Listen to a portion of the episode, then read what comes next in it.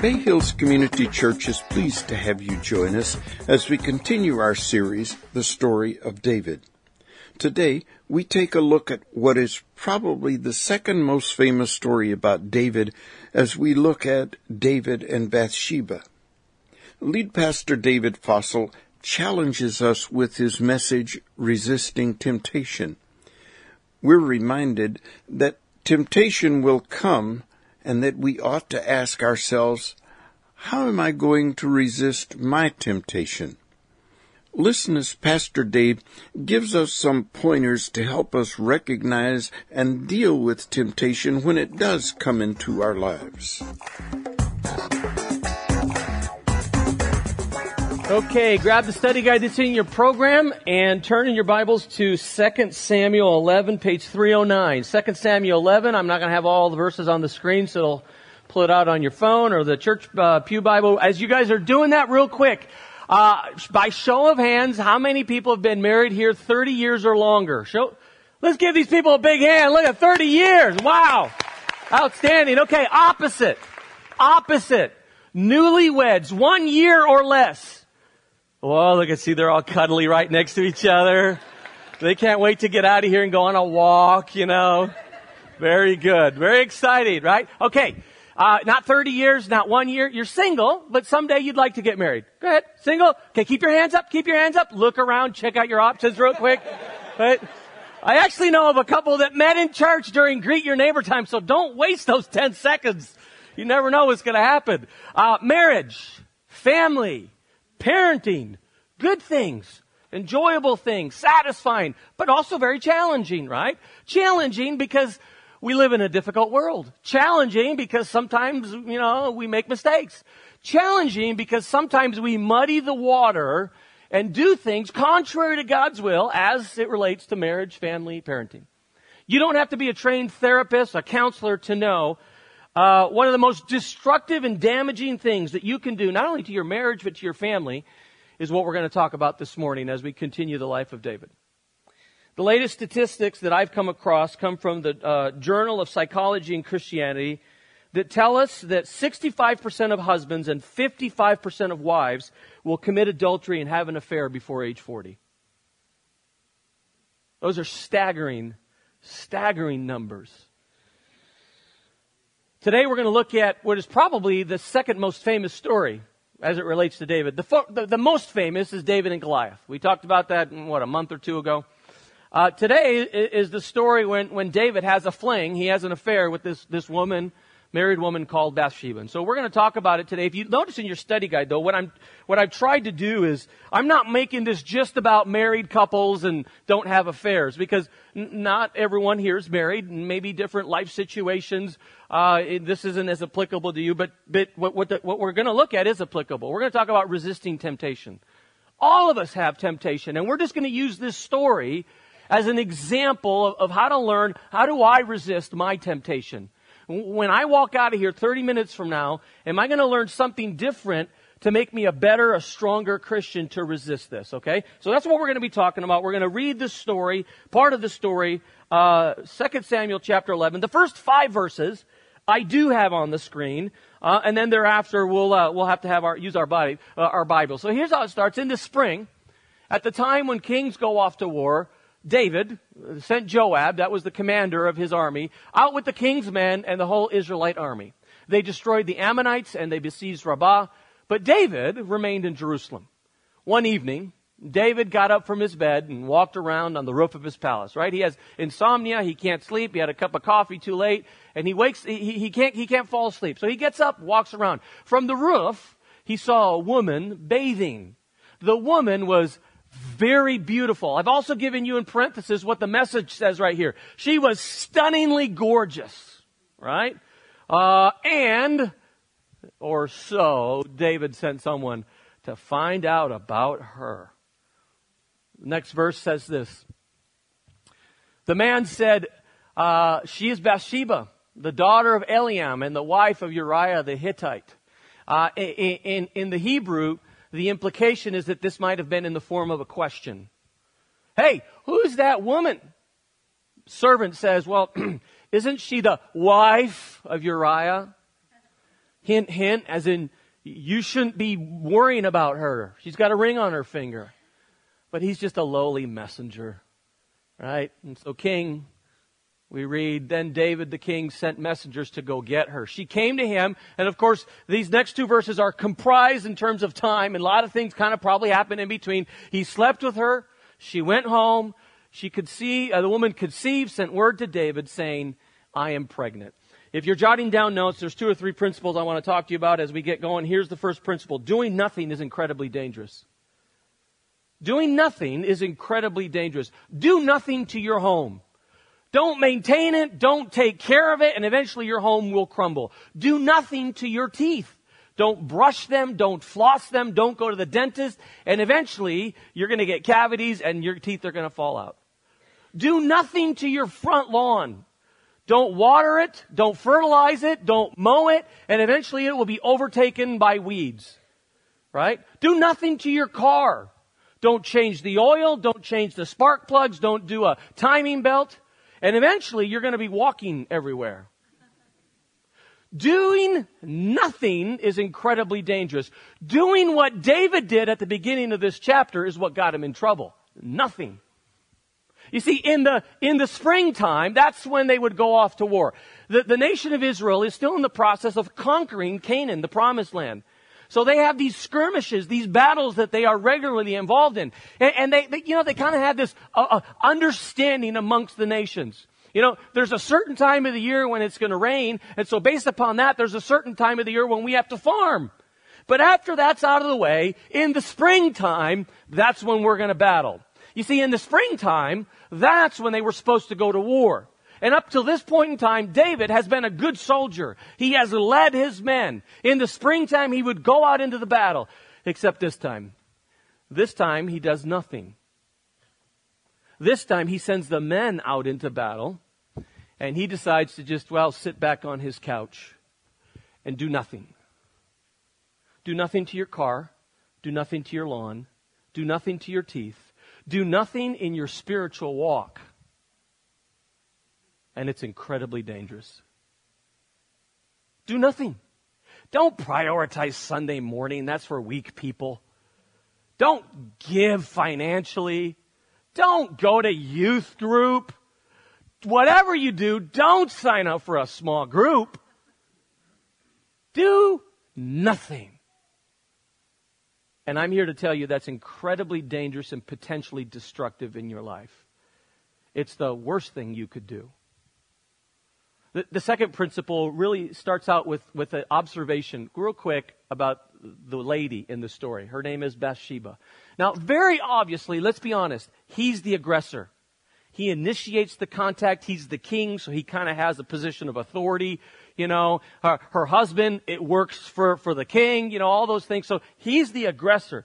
But let's not be so naive to think that she's not completely innocent. She, know, she knows what she's doing. She may have not planned it, but, but you know how it is. Whenever you're naked, whether that's changing to get dressed or in the bathroom to take a shower, you know based upon the windows and the side of line, if the, if the drapes are open and the curtain is, is open, who might be able to see you, right?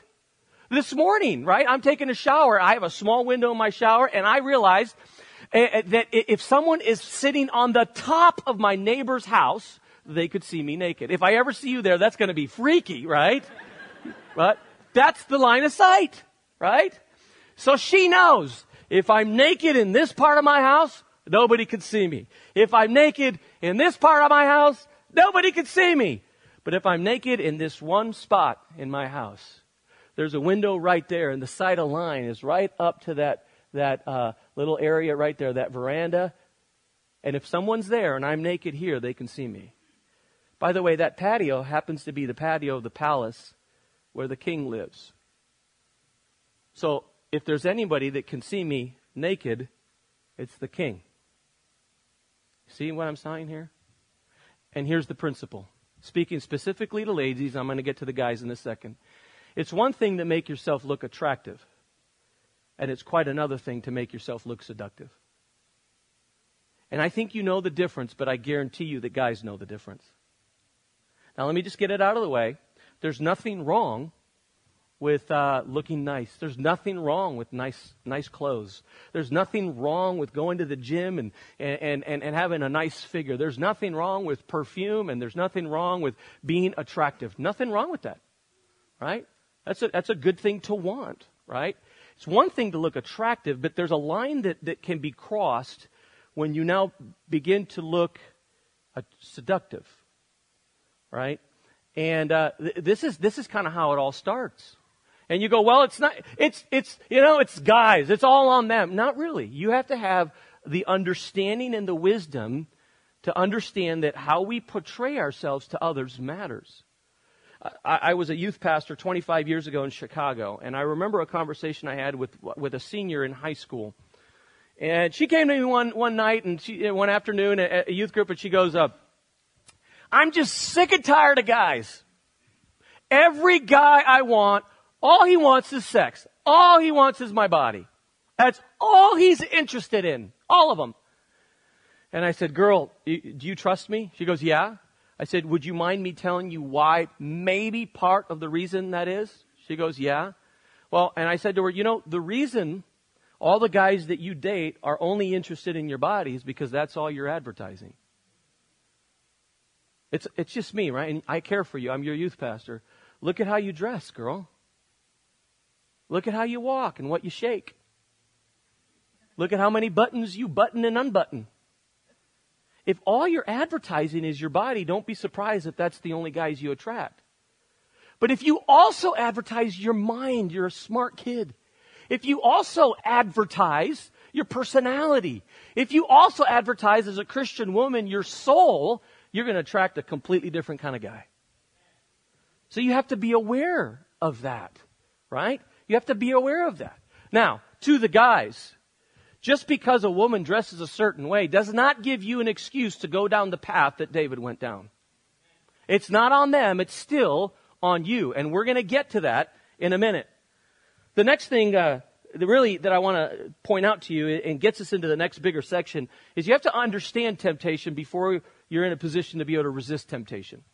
If we have time at the end, we'll read Proverbs chapter 5. The entire chapter, the whole chapter, 23 verses, is a dad talking to his son about the dangers of sexual sin.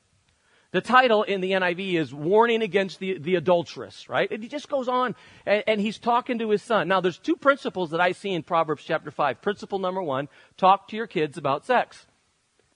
Talk to them when they're super young. Seven, eight, nine. You go, really that young? Yeah. Do you want them to find out in the playground or in the gym room, or would you prefer them to hear it from you? Right? Eh, eh, talk to them when they're 12, 13, and then talk to them when they're 17, 18. Each conversation is different. Don't just have one sex talk, you have to have multiple discussions with your kids. And again, don't you prefer for them to hear it from you than from someone else? Okay? It's important that you understand it. But the second principle that you see in Proverbs chapter 5, just like 2 Samuel 11, is that there are steps and there's a process and there's a progression to temptation. David doesn't meet Bathsheba in the candle aisle of Walmart and next thing you know, they're sleeping together. There are steps and there's progression. And, and, you need to understand how temptation is going to attack you if you want to know how to defeat it. Let me see, show you what I see in the first couple verses here of chapter 11. There's these six steps. Now, first of all, we've already talked about it. It starts with visual. I don't know what it was. The king couldn't sleep. He goes to his patio, you know, he's eating some sunflower seeds and all of a sudden, oh, mama! Right? What is going on over here? Right? And it starts visually with what he sees, right? Now, here, I gotta talk to you about something here because I'm hearing, especially from guys, even in the Christian community, right, that looking is acceptable. And, and I hear this kind of thing. it's not, all I'm doing is looking at the menu, right? I'm not ordering anything, right? And we, and, and we, uh, besides I'm a guy, that's what guys do. That's what we do. Right? And we, we relegate it to biology. That's just who guys are. That's how we're wired, right? You know, I'm looking, not touching, right? That's what we're, that's where we're gonna go, really? See, he, here's the thing. Uh, you're lying. You're lying. You can control what you look at. You may not be able to control look number one because we live in a very sensual world with a lot of images coming at us. You may not be able to avoid look number one, but you can look, avoid look number two. Let, let me give you an example. Let's see if this works for you. You are at Santa Cruz Boardwalk. It's hot. You're walking along the boardwalk, and all, about 50 feet uh, d- down the boardwalk, walking in your direction, is a 22 year old blonde girl. She's wearing short shorts. She's wearing a tight shirt. She just came off the water ride and she's soaked and her clothes are tight to her body. You get the picture, right? She's walking towards you, right? But it's not just you walking on the boardwalk. Oh, no, no, no. Your wife is holding your hand. Your kids are right in front of you. Oh, let's make it really good. Your mother is with you. Your stepmother is with you, right? Let's really, let's just pile it on. Your pastor is right there watching you, right? Billy Graham and Mother Teresa are also there on the boardwalk. And we are watching you and what you're going to do. As this 22 year old walks by you, is there any chance based upon all the people that are with you, any chance you're going to look her, check her up and down and say, God's creation is good? any chance you're going to do that? No. And, and, and that proves my point. That's my point. Now, I would hope, I would hope as Christian men, we wouldn't do that even if we were alone. But, but, the, but the point of the story is to prove to you that you can control your, your, your looking. You can. And, and, if you choose to look a second, third, and fourth time, that's your choice. You, you won't always have your mommy or your pastor or your wife around you to by the way, that's just called positive peer pressure. Peer pressure isn't always bad. Sometimes the my, the reason I didn't mess up in life as, as much is because I had three friends that were godlier than I was. I messed them up a little bit, but they pulled me in the right direction. Right? Positive peer pressure. It starts visual, then it goes to mental. So he goes from, hmm, she looks good, and now he starts going, I wonder who she is.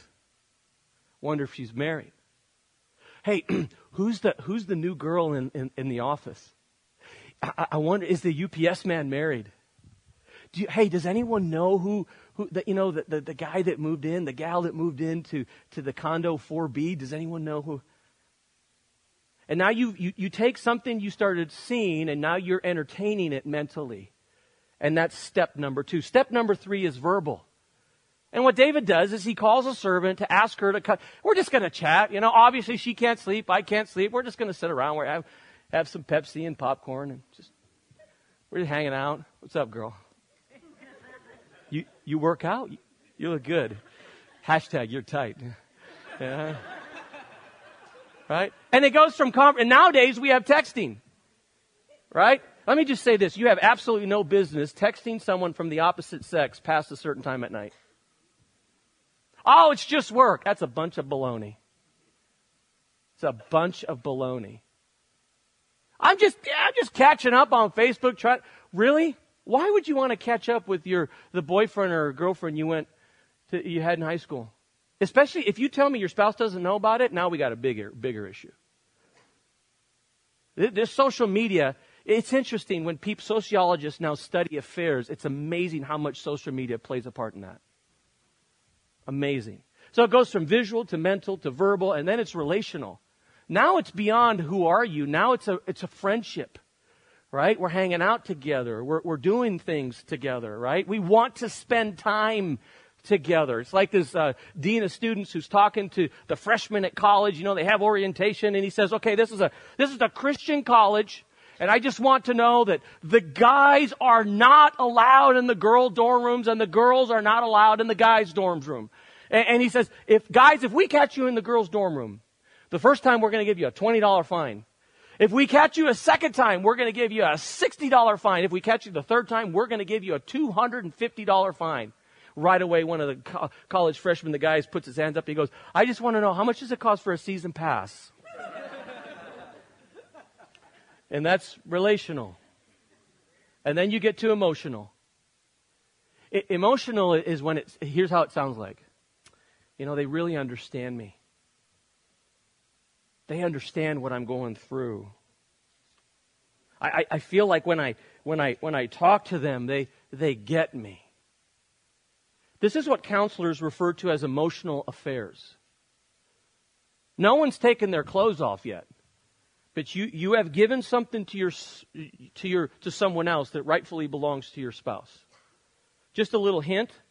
Unless it's a counselor or maybe a pastor or someone in authority above you, I would never, ever, ever share certain things about yourself with someone from the opposite sex. The minute you do that, you have a little secret. You have a little bond with them and you, without even realizing it, unintentionally have opened the door. Now, this is your pastor speaking to you, not wanting to thump you on the head, but really genuinely wanting to help you. And let me try and help you. Some of you are eight to ten months away from a fair, You just don't realize it right now. Because you are traveling on Temptation Highway and you continue to go down the highway. And if you don't get off, you will end up doing something months from now that you regret starts visual, then it goes mental, then it's verbal, then relational, and then emotional, and before you know it, it's pants on the ground, pants on the ground, looking like a fool, like pants on the ground. But it doesn't go skip step one through five to six. Normally it's very systematic. You need to understand how temptation works if you want to deal with it. Now, again, because of the subject nature, uh, it's appropriate for me, ever so briefly, to, to, you know, there are three perspectives when it comes to sex. Th- three perspectives. Let me show you what I mean. Sex is God, sex is gross, sex is a gift. We live in a day and age where they believe bullet point number one. Do anything you can, do everything you can to get me some. Right? Sleep with as many people as you can, as many times as you can. That's the society we live in. That's what is proposed and propagated by Hollywood and by culture is that, you know, do whatever you have to. If it feels good, do it. Ever seen that bumper sticker on a car? If it feels good, do it. I saw a bumper sticker uh, on a car. I was right behind them and I desperately just wanted to crash into the back of them. And they would get out and go, what are you doing? I thought it would feel good, so I did it. Very dangerous to live your life that way. Sex is gross. This is a very conservative, distorted Christian worldview. Um, in fact, there was an early church leader, early church father by the name of Gregory of Nyssa, and he taught that Adam and Eve in the Garden of Eden never had sex. Of course, they had a bunch of kids. They never had sex. How did she get pregnant? Well, you see, God had a special tree in the Garden of Eden. And anytime wanted, Eve wanted to go get pregnant, she would go there, eat the fruit, she would get pregnant. So I was right away. I'm like Sandy, be careful when you go to to the store and what fruit you get, because I don't know. We already got three. You got to be careful what fruit you're eating. It's a distorted worldview that thinks that we shouldn't be talking about that in church. Don't you have something godly to bring up? See, here's the problem. Every, everyone's talking about it except the church in many cases. And I think that's the, the reason so many of us are getting in trouble in this area. The last one is that sex is a gift. Um, the Roman Catholic Church teaches that the primary and exclusive reason get, uh, that sex was given uh, was uh, to a husband and wife, okay, in the context of marriage for one purpose procreation, kids. So the Roman Catholic Church believes and teaches that uh, uh, birth control is wrong. Because as a couple, if you take birth control, you're stopping the purpose for which God gave that to a husband and wife. So that's why they believe birth control is wrong. Except that uh, in, during the Reformation time, a guy by the name of Martin Luther came along, and he broke away from the Catholic Church ever so slightly, and he said, "You're right. Sex is given to husband and wife for kids. Obviously, duh, that makes sense. But point number two, it was also given." Also given for a husband and wife to have intimacy and just to have fun. That's it. That's what Martin Luther th- said. In fact, Martin Luther taught and suggested to Christians that he preached to that couples, married couples, should have sex twice a week. That's what he talked about. That's what he preached about. Now, I grew up Baptist. And if, if you grew up Baptist, we never talked about sex in church because that might lead to dancing, and we certainly wouldn't want that, right? um, Let me just speak as plainly as I can, especially if you're single, especially if you're, you know, 25 and younger, 30 and younger, and your hormones are going like crazy. There's nothing wrong with wanting to have sex. I've always told my kids, you know, wanting to have it just tells me you're wired correctly. Nothing wrong with it. In fact, let me take it one step further. Physically speaking, if you have sex outside of marriage, physically speaking, it'll still feel good. Biologically speaking, it'll still feel good. But what I'm here to tell you is that there's more to consider than just biology. What you need to also understand is that spiritually speaking, when you have sex outside of the bounds of marriage as prescribed by God, whether you realize it or not, whether you understand it or not, whether you feel it or not, you have just impacted your soul. It's impacted your soul. Now, I'm not going to go on a tangent here. Let me take it one step further, though, and say that 1 Corinthians says that, you know, there's a lot of sins. But for whatever reason, sexual sin damages your soul and damages your spiritual journey more than you even imagine. So you have to be careful. Okay, I get it. You want it. That's fine. Your hormones are going crazy. That's fine. There's nothing wrong with wanting it. It's what are you going to do with that desire?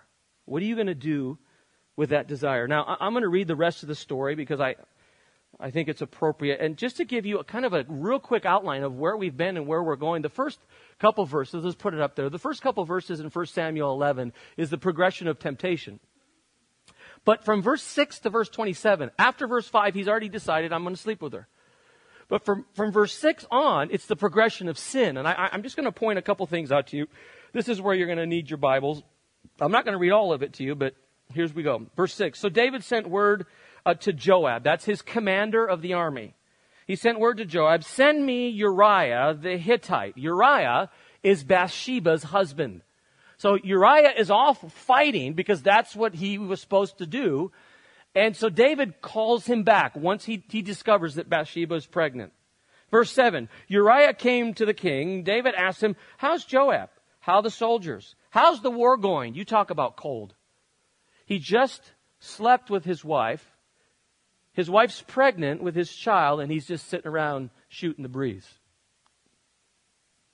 Verse 8 David said to Uriah, Go down to your house, wash your feet. That's, that's code for take a shower uh, and get cozy with your wife. So Uriah left the palace, and a gift from the king was sent after him. Uriah walks out, and David's like, Send them a couple bottles of wine. I want them to have a really nice night tonight. Verse 9, but Uriah slept at the entrance of the palace with all his master's servants and did not go down to his house. You see, Uriah is on duty and he understands military code and soldier code. I'm not supposed to be here. My battalion, my, the guys I'm fighting with that have saved my life and I've fought for them, they're still on the battlefront. And there's no way, as much as I may want to, that I'm going to go to my house, take a shower, and be with my wife. I want to, but I'm not going to do it. Verse 10, David was told Uriah did not go home. And he asked, well, why haven't you go home? Uh, haven't you just come from a distance? Why didn't you go home? You see, David is all concerned. This is his out. He knows Bathsheba is pregnant. If I can get Uriah to sleep with his wife, you know, three months from now when she starts to show, you know, they, he, he's going to think it's my kid.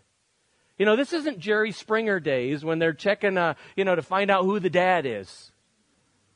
Well, just pretend it's Uriah's.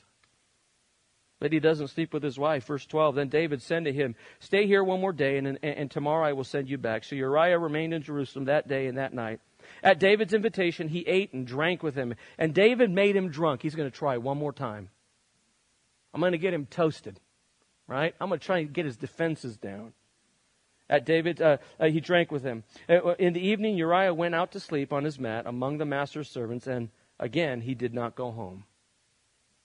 So, verse 14, in the morning, David wrote a letter to Joab, the commander of his forces, and he sent it with Uriah. This is horrible what he does. Look at the letter that he sends. Uh, Uriah carries this letter back to the battlefront, and that letter is literally his death certificate. In it, the king wrote, Put Uriah on the front line where the, ba- the battle is fiercest. Then withdraw from him so he will struck down and die. So while Joab had the city under siege, he put Uriah at the place where he knew the strongest defenders were. When the men of the city came out and fought against Joab, some of David's men and armies fell. Moreover, Uriah the Hittite died.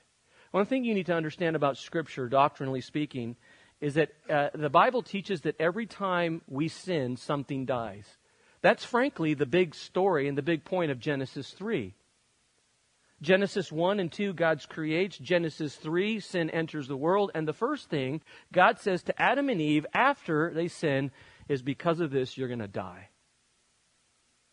And what you need to understand is that when we sin, something always dies. Either it dies literally, or it dies figuratively, or it dies spiritually, or relationally, or, or, or something. Always dies. That's why God and Christ are fighting the power of sin so much in our lives. Now, I'm not going to read the rest of you, but look at the last line of verse 22. Uriah the Hittite died. Look at the last line of verse 24. Uriah the Hittite died. So we, we got the point. He's dead. Verse 25. David told the messenger, say this to Joab, the commander of the army. Don't, don't let this upset you. The sword devours one as well as another. Press the attack against the city and destroy it. Say this to encourage Joab. Joab feels bad about what he did. Verse 26, Uriah's wife, notice, he is, she's not called Bathsheba anymore. You notice that? She's referred to as Uriah's wife. Why?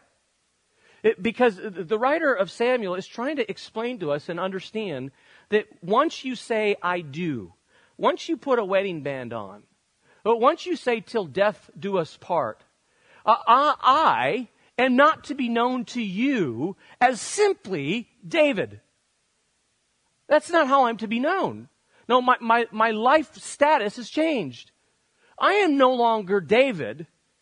I, I am also just as much Sandy's husband. And Samuel's trying to help us understand that. Fascinating to me the contrast between Uriah and David as well. Uriah does what is right, doesn't sleep with his wife, he's a good soldier. Uriah does what is right, which, which re- resulted in, in he needed a lot of self-control to pull that off. David did exactly the opposite, what was wrong, and required absolutely no self-control. And the story ends after the time of mourning was over, verse 27, David had her brought to his house. She became his wife and bore him a son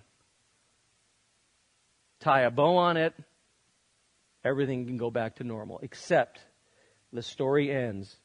The thing David had done displeased the Lord. So here's the next principle that you need to understand is that sin is to your soul. Sin is to your spiritual journey what a flat tire is to your car. You, you could do a lot of good things as a, as a Christian. You can come to church on a regular basis. You can go to small group. You can go to youth group, right? You can read your Bible. You can pray. You can give financially. You can go on compassion, uh, uh, you know, events that we do as, as a church. You could do a lot of good things as a follower of Jesus Christ. But when you sin, notice I didn't say if you sin, when you sin. John tells us we all have sin in our life. When you and I sin, if we aren't intentional about trying to eliminate that sin, but the opposite, allow it to grow in our life, if you allow that, eventually sin will do to your spiritual journey what a flat tire does to your car. Let's stay with the car analogy. We all probably drove to church. Let, us say there's someone out there with a, with a brand new spanking car. I mean, like a, a 2017 model, right? They're just coming to the car dealerships right? And it's beautiful on the outside. The paint job is wonderful and there's no dents on it. And it just hums and it's quiet and it's fast, right? And, and, and on the inside, it's got all the gadgets and the GPS and the great stereo system. And it's got, I mean, it's an awesome car. The engine, of course, because it's new, it's on, in tip top shape. But let me ask you a question. If you, if you, as you drive out of here, maybe you drive over a nail, you get a flat tire, how far are you going to go? What's going to happen to your car? You're going to have to pull over and a Pinto's going to fly right on by you. I don't care how nice your car is. You get a flat tire, you're not going anywhere. And that's what you need to understand about sin in your life. If you allow it to gain a stranglehold on your soul, and you allow it to grow, it will actually bring your entire spiritual journey to a grinding halt. And you need to understand that. You know, I think we understand it. The problem is we tend to do what David did when he sinned. Instead of repenting and confessing, we, we do these three things. Let me show you. The first thing he did is he hid it. He hid it. That's verses 1 through 5, 1 through 6. That's why he's trying to get Uriah to sleep with his wife. If Uriah sleeps with his wife, then we can just pretend it's his kid. And no one will know. He tries to hide it. You see, instinctively, when you do something you ought not to do, you have someone speaking, eh, eh, eh, and that's your conscience telling you, as a follower of Christ, God doesn't want you doing this. You might not even know a verse, but something inside is you telling, I shouldn't be doing this. I shouldn't be saying this. I shouldn't be going here. And so, a lot of times, if we keep doing it, we try to hide it. We don't want the person next to us or behind us to know what's happening. We hide it. But the longer you do that, at some point in time, you gotta make that voice, the conscience, shut up. And so we transition to, to bullet point number two. We begin to rationalize it. We rationalize it. I, I, I didn't pause, but it, it, the verse that bothers me the most, I don't know why, but it, it's the conversation that he, he, or the message that he gives to the messenger to say to Joab. Joab, the commander, does what the king does. He puts Uriah at the front, backs away, let Uriah get killed, but he feels horrible about it. I don't want one of my men to die like that. We're supposed to be helping him. And instead we pulled away from him. So he feels guilty. He feels bad. Yeah, I obeyed my king, but I feel bad. So the king sends a message and he says this to him. Don't feel so bad. You know, soldiers die. It happens. It's normal. And you see that that's eventually what you're going to start saying to yourself to drown out your conscience. This is normal. Yeah. It's, it's, it's normal to sleep around. It's normal to, to have sex, you know, before you get married. I mean, you got to test drive a car before you, you know, buy it and everything. I mean, it's just what do people do? And you start to believe what culture tells you. I came across this, I thought, very interesting statistic. 90% of all sexual situations on TV so whether they're overt and show something or they suggest it. 90% of all sexual situations on TV are, are between non-married individuals. You see? It's normal. Everybody's doing it.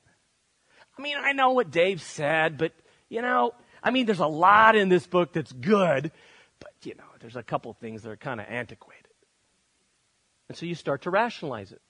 It's the only way that you now, oh, finally, I can shut that voice up, my conscience. And eventually he maximizes it. Well, Uriah's gone. We might as well get married. You might as well move into the palace with me. This is the wrong way to deal with temptation and with sin. If you look at your study guide, this is how I'm going to wrap up. Page number three. I know I got a lot of stuff for you today. It's blank and it just says 10 application steps. Honestly, I don't care if you write anything down.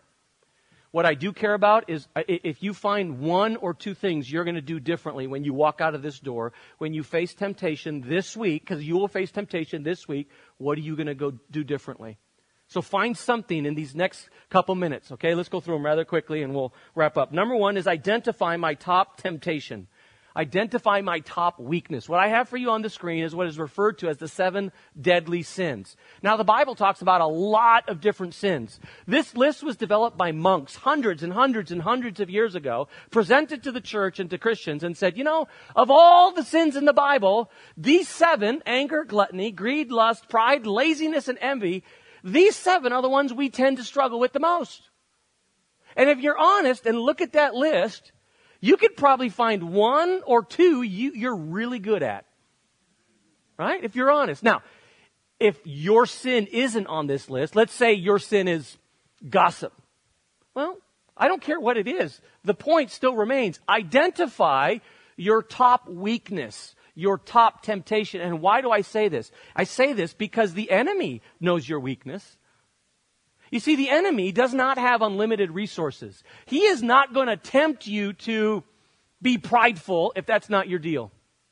Why would he waste his time and his energy trying to tempt you to do something that you're not tempted by? He's going to go after where you're weakest. Because he knows if I can get them where they're weakest, I can bring this whole thing down. Be honest. Just this, this is the one area I work, I struggle with. This is the one area I always have to be aware of, or two areas, okay? So number one, identify your top temptations. Number two and three go together. Pray specifically for strength. Pray continually for wisdom. So when you face temptation, God, give me the strength to withstand it. Give me the strength to stand up in front of it. Give me the, the, the strength to win against temptation. And then pray continually for wisdom. I told you Proverbs 5 is about sexual sin. Look at how it starts, right? A dad talking to his, his son. This is how he starts. My son, pay attention to my wisdom. Be wise. Interesting. He doesn't say be strong. He says be wise. You need to have wisdom to know how to defeat temptation, which leads us right into point number four. Point number four is identify temptation's exit ramps. So you're traveling on temptation's highway, and I'm trying to encourage you to take an exit, get off the highway. You go, what, what is this talking about? Well, 1 Corinthians 10, 13 is one of the most famous verses uh, about temptation. And here's what it says. Paul says this, no temptation ha- has overtaken you, has come upon you, except what is common to mankind. In other words, uh, uh, you, you're not allowed to say, well, you know, my situation is very unique. My temptation is, is extra difficult and extra special and extra strong. I mean, what I deal with is not what you, you deal with. You're not allowed to say that.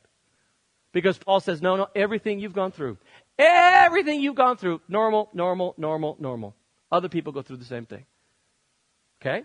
No temptation has overtaken you except what is common to man. And God is faithful. He will not let you be tempted beyond what you can bear. So again, understand what is being suggested. Temptation is not sin. But if I choose to take a step and sin, it's my choice. Because God will never allow you to be in a situation that is beyond you getting, uh, get, getting out of it. Ever, ever, ever. And he says this, when you're tempted, when you're on temptation highway, he always will provide a way out. He's going to give you an exit ramp so that you can endure it and you don't have to sin. You go, well, I, I still, I'm, I'm, not following these temptation ramps. Uh, let me, there's always all kinds of ways out. Let me show you what I mean. Let's put the next slide up there. Th- this was the steps of temptation, right? We just talked about this. What you also need to understand is these are all exit ramps. They're all exit ramps. Let me show you what I mean. Uh, uh, the first one, stop looking. Job has said, he says, I've made a covenant with my eyes not to look lust- lustfully upon a woman. Make a covenant, make a decision. I can't avoid step, uh, look number one. I'm going to avoid look number two. That's your exit. Get off temptation highway. If you didn't get off then, mental. Stop thinking about it. Take every thought captive. Is what I'm thinking about good, healthy, and godly? And if not, get off temptation highway. The next one, stop communicating. Well, that's going to be rude. So be it. Being a little bit rude and being not so friendly is better than being a sinner. Stop texting. Stop Facebook messaging. Right? Go to lunch with someone else from work. Stop communicating. The next one is stop spending time together. The next one is stop bonding. These are all tech, uh, uh, exit ramps. Every single one of them, God's giving you opportunity to stop, stop, stop. Last one is stop touching. Stop touching. Right? Even, I don't care if you have a serious boyfriend, serious girlfriend, even if you're engaged, you're gonna get married, there are certain boundaries that God gives you. And if you go past those boundaries, you are one step away. You are two steps away. You've got to be smart. You've got to know yourself. Identify the exit ramps. The GPS, your spiritual GPS is saying, here's one coming right now. Get off. Get off the highway uh, of temptation before, before, before it's too late. Okay? The, number five. Number five, don't be stupid. Right? Don't, let me just say this. I, I told my kids you're not allowed to use that word. In fact, my, I got my daughter here and we tell her she's not allowed to use that word, stupid. Right? That's not a nice word to say, stupid. But you know what? I, I'm pretty good at communication and I thought and I thought and I thought this week and I chose to use that word because it's a good word. There are some things that this word communicates that no other word communicates. In fact, I'll turn to the person next to you and say, don't, no, let's not do that, as fun as that might be. Don't be stupid. Don't be stupid. Keep your guard up. I think it's interesting. Corinthians 10, 13, everybody quotes it. Oh, we love that verse. No one ever talks about Corinthians 10, 12. Same topic, for the verse just before it. And he says this, watch. If you think you're standing firm, if you think, I would never do that. If you think, I've been in church since I was in diapers. If you think I'm a super Christian, if you think I'm a leader in this church, if you think this is for so and so but not for me, you're stupid. That's mine. That's not Paul. Okay? But here's what he's saying. Keep your guard up. The minute you think this would never happen to me, you are incredibly vulnerable. It's the lesson we learned at Pearl Harbor. As a nation, we thought no one, no one would ever dare attack mainline USA, uh, main, USA, mainland USA.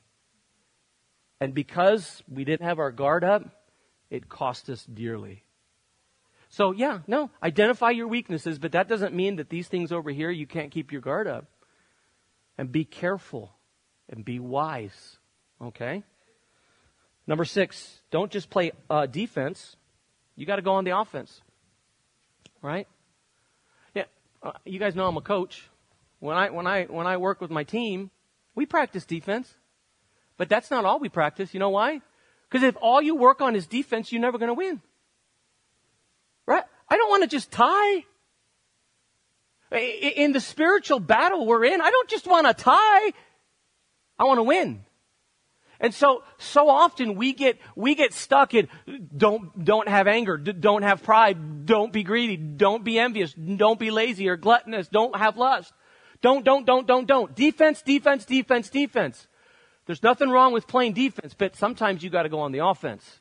You gotta develop something positive that will accomplish the same thing. Let me show you what I mean. Let's put it up there. Instead of just being, not being angry, develop patience. Don't be so angry so quickly at people on the highway or your kids or the grocery store because someone's in the wrong line. Learn patience. Develop patience. Either stop being angry or develop patience, you still win. Instead of just not focusing on eliminating pride, work on humility. Instead of working on just eliminating greed, work on contentment. Instead of uh, having envy and eliminating that, develop joy for others. That's the opposite of, uh, uh, uh, of envy.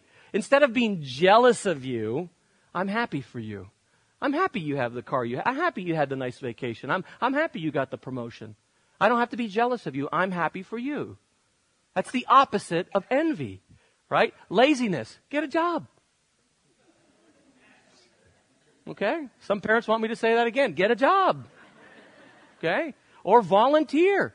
Get off your internet. Get off your phone. I'm not saying that that's wrong, but some of us are spending so much time on that. There's other things around the house or other school projects or other work. There's these things called people you can talk to. Okay? So don't be lazy, you know, focus on the other two, last two all is the same thing. Gluttony and lust, develop self-control. You know, gluttony, eating too much, drinking too much. Learn self control. Lust, work on self control. By the way, if I was talking to a, only married audience, couples, I would also at this point say that instead of just avoiding lust, one of the things I would encourage marriage couples to do is work on your sex life. I, I don't know why we're so shy, you know, to talk about this. If you want a healthy marriage, you need to learn how to deal with conflict. You need to learn communication. You need to have some parenting skills. You need to have some financial skills and you know, all these things. That you also have to have a healthy sexual relationship. And you know, this is your excuse. This is your excuse sometime in the next 24 to 48 hours to say to your spouse, how are we doing in that area? How are we doing and how can we improve? Right? By the way, I would never have that conversation in bed. Go to Applebee's and have the conversation. Not with other people at Applebee's, just the two of you. Right? Because in bed it gets you going right away. No, just, we're, we're just talking. What, what's going on? How can we do better? Don't avoid it.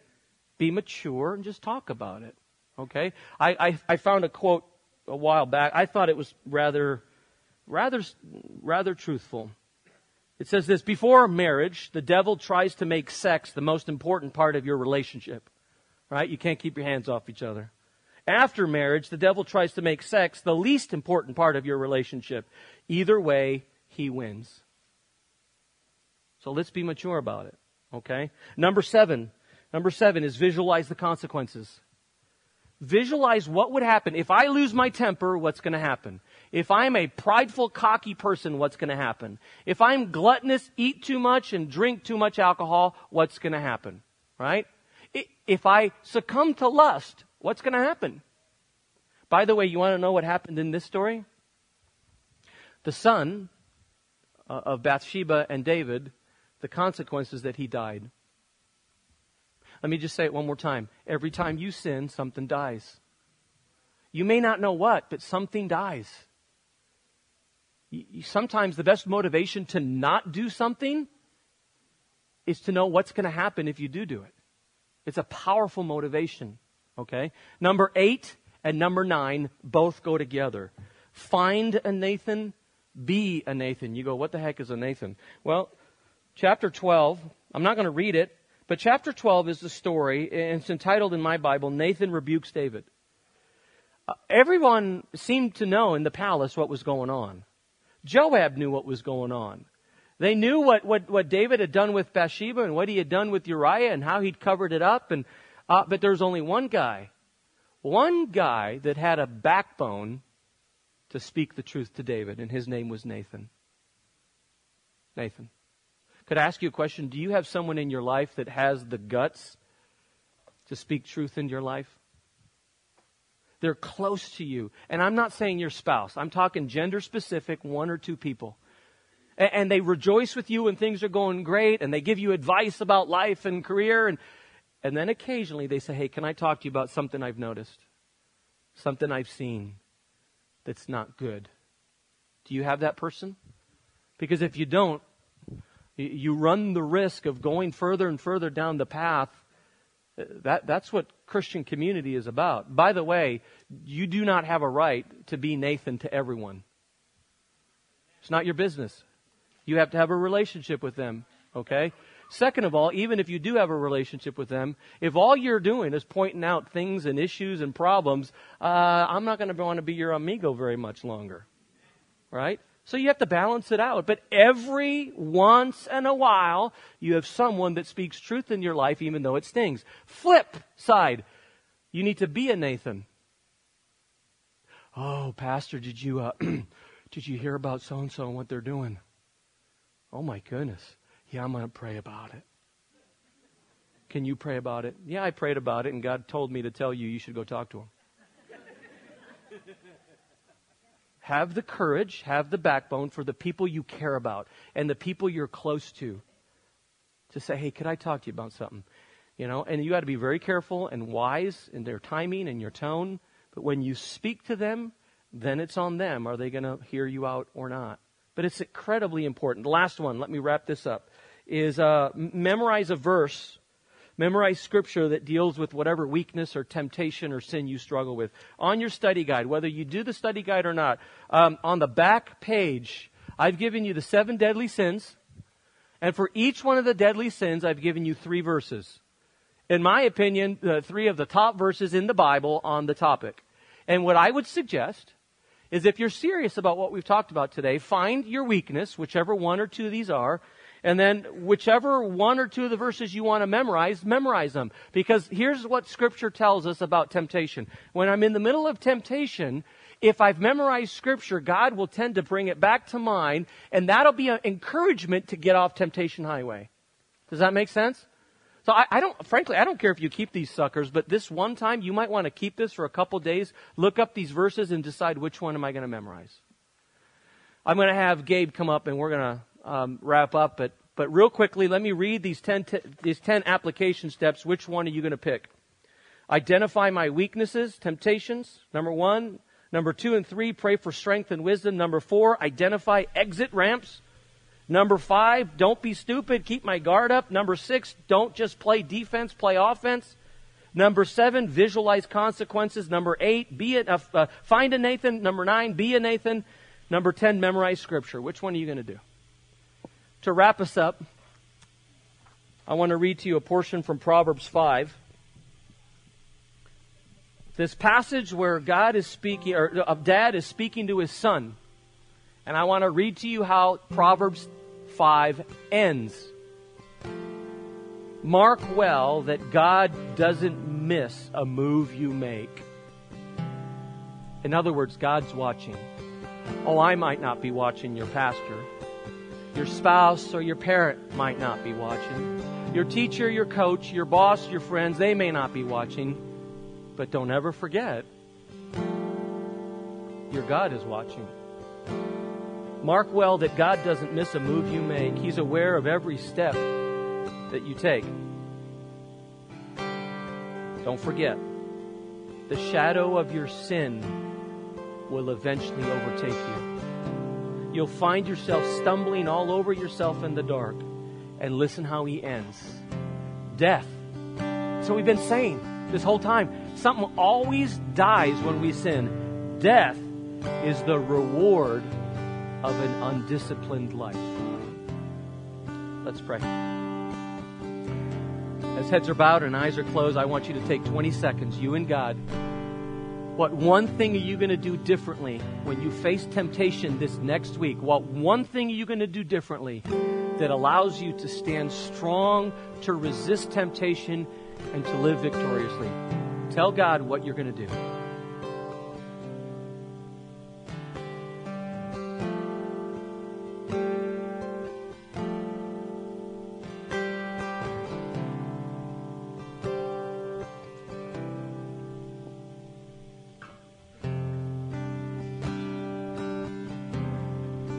Why don't you guys stand with me as we close in prayer? Before I pray, ladies, there's still a chance to sign up for simulcast. Five seconds after I close in prayer, the prayer room is open if you want prayer. And then finally, if you're not can't come tonight, go over to the table of Oceans of Grace, give them a hug, buy a CD. Just thank them for being with us. Let's pray and we'll, we'll get going. Heavenly Father, thank you so much for your word, how practical it is. Every single week you teach us something new. Father, this next week when we face temptation, bring these words back to our minds. Strengthen us. Give us self control. Remind us to live righteously, not unrighteously. We love you. We pray this all in Jesus' name. And all God's people said,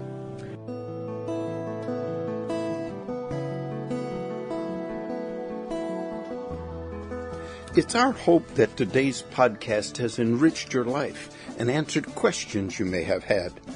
If you'd like more information about what was said in this podcast or about Bay Hills Community Church, you can reach us on the internet at www.bayhills.net. Bay Hills, located in El Sobrante, California, exists to help everyone take their next step closer to Jesus. Thanks again for listening.